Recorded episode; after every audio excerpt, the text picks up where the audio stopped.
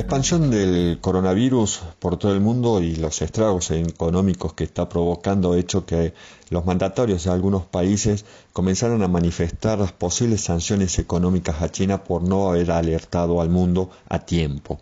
Algunos expertos de derecho internacional creen que China puede ser llevada a tribunales internacionales por la pandemia del covid diecinueve. Según Tom Ginsburg, quien es profesor de Derecho Internacional y Ciencias Políticas de la Universidad de Chicago, es cierto que China suprimió información interna sobre el virus e informó a la Organización Mundial de la Salud más tarde de lo que podría haberlo hecho. Pero el tratado de la O M S solo requiere que un país informe a la O M S, no a otros países directamente, dijo el experto a la agencia de noticias turca Anadolu. Por lo tanto, no está claro qué país podría presentar un reclamo ante un tribunal internacional, como por ejemplo la Corte Internacional de Justicia, para determinar la responsabilidad. Según Ginsburg, como las sanciones bilaterales y multilaterales a menudo se usan en el derecho internacional, es posible que un Estado imponga sanciones a China. Pero esas sanciones tendrán que ser legales en virtud del Tratado de la Organización Mundial de Comercio. Si se basan en problemas de salud, probablemente sean válidos, pero si van a castigar a China por sus acciones ilícitas, no lo son. Fu Fu Te Liao, quien es profesor de investigaciones de la Academia Cínica con sede en Taiwán, dijo también a la agencia Anadolu que China puede haber violado las regulaciones sanitarias internacionales. Según el artículo setenta y cinco de la Constitución de la O M S, cualquier pregunta o disputa que no se resuelva mediante negociación o por la Asamblea de la Salud se remitirá a la Corte Internacional de Justicia, a menos que las partes interesadas acuerden otro modo de solución. Según las cifras compiladas por la Universidad John Hopkins de con sede en los Estados Unidos, la pandemia ha causado la muerte de casi ciento sesenta y seis mil ochocientas personas y ha infectado a más de dos millones cuatrocientos treinta mil, mientras que casi seiscientos treinta y siete mil personas se han recuperado de la enfermedad. Entre los países que quieren compensaciones o sanciones contra China figura en primer lugar los Estados Unidos. Es así que el mandatario norteamericano Donald Trump le dijo, lo dijo durante una rueda de prensa el lunes veintisiete de abril.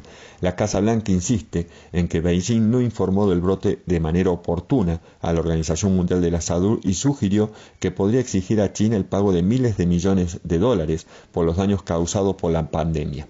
Hace dos semanas, el secretario de Estado norteamericano Mike Pompeo insistió en que China no informó del brote del coronavirus de manera apropiada. Pompeo explicó que las regulaciones internacionales de salud, las I H R por su sigla en inglés, que entraron en vigencia en el año dos mil siete tras el brote de SARS de dos mil tres, establecen cómo tienen que comunicar los países las amenazas a la salud pública. Por ejemplo, el artículo seis de la I H R, sostuvo Pompeo, dice que a cada partido gobernante deberá notificar a la O M S en veinticuatro horas todos los eventos que puedan constituir una emergencia de salud pública de preocupación internacional en su territorio. China no compartió toda la información que tenía, en cambio, encubrió cuán peligrosa era la enfermedad, criticó Pompeo. Anteriormente, Trump había acusado de inoperante a la Organización Mundial de la Salud y le quitó el financiamiento de Estados Unidos a ese organismo. Europa también se suma a los Estados Unidos en esta crítica a China.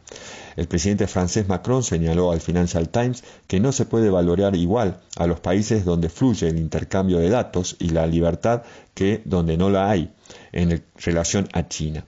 A esta crítica se le ha sumado también el Reino Unido. El secretario de Relaciones Exteriores británico Dominic Raab asegura que ya no podría hacer lo de siempre con China cuando termine la crisis del coronavirus. Es absolutamente necesario que haya una inmersión muy muy profunda después del evento y una revisión de las lecciones, incluso del brote del virus, dijo Raab en una conferencia de prensa hace dos jueves. Por otra parte, el ministro de Asuntos Exteriores alemán, el socialdemócrata Heiko Maas, exigió a China dar una clarificación del origen del nuevo coronavirus. El mundo entero quiere que se aclare el origen exacto del virus, manifestó en una entrevista de prensa. En ese sentido, hace tres semanas el tabloide alemán Bild publicó una dura editorial en la que estima que Alemania le debería cobrar ciento sesenta mil millones de dólares a China por los daños ocasionados por la pandemia. En el detalle que da el Bild, bajo el título Lo que China nos debe, los ciento sesenta mil millones de dólares se desglosan en veintinueve mil trescientos millones por la industria del turismo, siete mil ochocientos veinte millones por la industria del cine, cincuenta y cuatro mil doscientos millones para los pequeños comercios alemanes y un millón nueve mil dólares por cada hora que pierde la aerolínea de bandera alemana Lufthansa. En la editorial calcularon también que este monto equivaldría a mil novecientos treinta y siete dólares por persona si el P B I cae un cuatro coma dos por ciento en Alemania, de acuerdo a lo que se estima.